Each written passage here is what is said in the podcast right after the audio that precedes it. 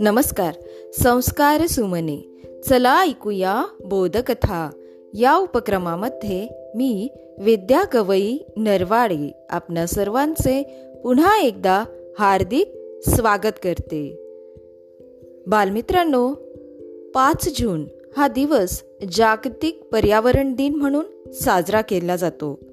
त्यानिमित्ताने पर्यावरणाची गुणवत्ता वाढवणे समस्या आणि संवर्धनाविषयी जागरूकता निर्माण करणे आणि पोषक वातावरणाची निर्मिती करणे हा पर्यावरण दिन साजरा करण्याचा मुख्य हेतू आहे. आणि जागतिक पर्यावरण दिन सप्ताहानिमित्त आपण आज ऐकणार आहोत पर्यावरणाशी निगडीत एक गोष्ट.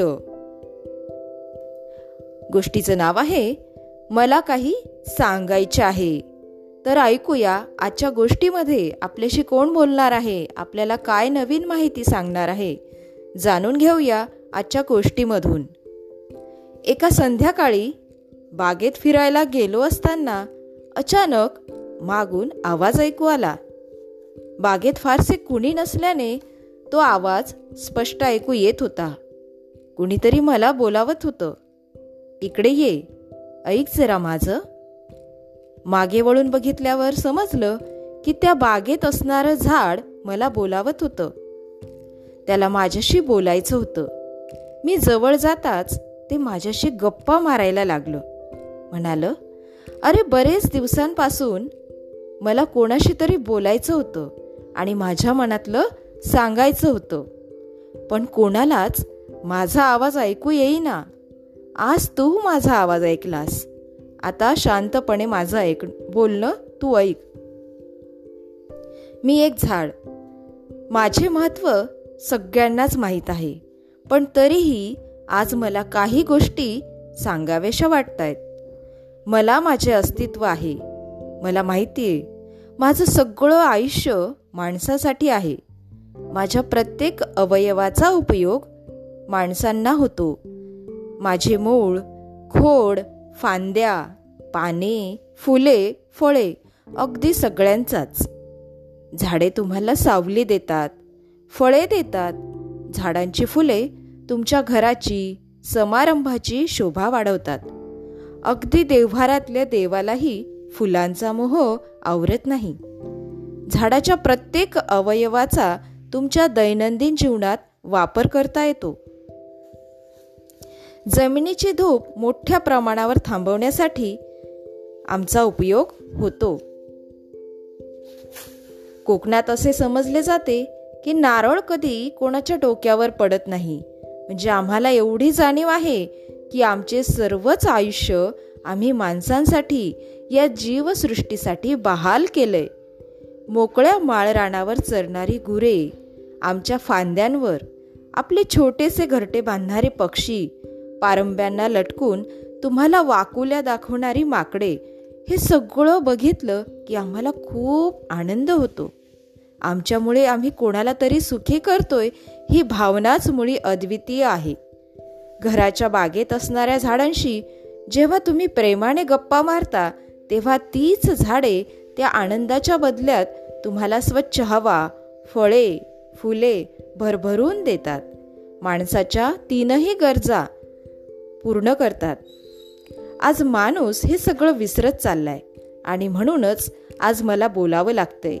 संत ज्ञानेश्वर संत तुकाराम आदी संतांच्या ओव्यांमध्ये अग्रस्थानी असलेले वृक्ष आज पत्त्यांच्या बंगल्याप्रमाणे एका क्षणात कोलमडून पडत आहेत आणि यामुळेच जगाचे चक्र बिघडले आहे. ऋतुचक्र बदलत चालले वेळी अवेळी येणारा पाऊस अचानक येणारी थंडीची लाट आणि वाढत चाललेला उन्हाळा हे सर्व ऋतूबदल झाडांच्या होणाऱ्या कत्तलीमुळेच आहेत. ऑक्सिजनचे घटत चाललेले प्रमाण ओझोनची कमतरता या सर्व गोष्टी जर आटोक्यात आणल्या नाहीत तर पुढे जाऊन सर्वच जीवसृष्टी धोक्यात येईल. नाहीशी होत जाणारी जंगले यामुळे आज प्राण्यांच्या अस्तित्वावरही परिणाम होत आहे. त्यांचा निवाराच तुम्ही माणसांनी संपवून टाकला आहे. स्वतःच्या फायद्यासाठी माणूस स्वतःचेच नुकसान करत आहे. हे तुमच्या लक्षात येत नाही? दरवर्षी उन्हाळा सुरू झाला की तुम्हाला पाणी टंचाई जाणवते. झाडेच नसतील तर पुरेसा पाऊस कसा येणार?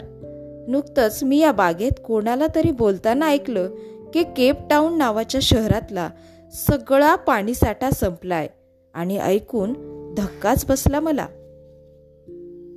निसर्ग जे आपल्याला भरभरून देतो त्याची परतफेड आपल्याला करायला नको का?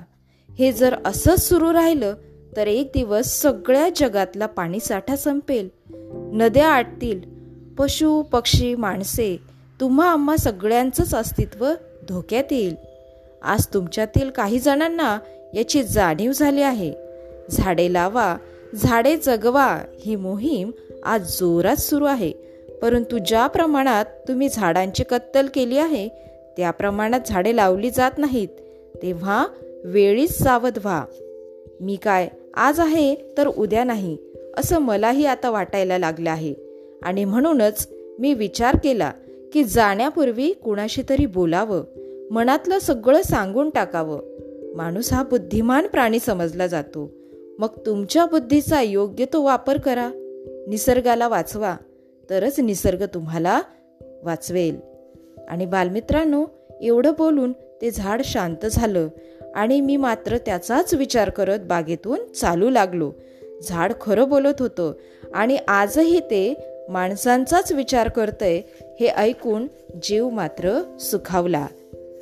बालमित्रांनो वृक्ष आहेत तर सजीव सृष्टी आहेत. म्हणून झाडाविना ढग गेले. ढगाविना पाणी गेले. पाण्याविना शेती गेली शेतीविना समृद्धी गेली. समृद्धीविना सारे हवालदिल झाले आणि इतके सारे अनर्थ वृक्षतोडीमुळे झाले. नि म्हणून हा निसर्ग कोपला त्याची ठेवा जाणीव त्यासाठीच संदेश हा झाडे लावा झाडे जगवा. बालमित्रांनो या ठिकाणी आपण थांबूया. उद्या पुन्हा भेटू एका नवीन गोष्टीसह. तोपर्यंत घरी राहा सुरक्षित राहा आणि मास्क वापरा. माझा मास्क माझी जबाबदारी. धन्यवाद.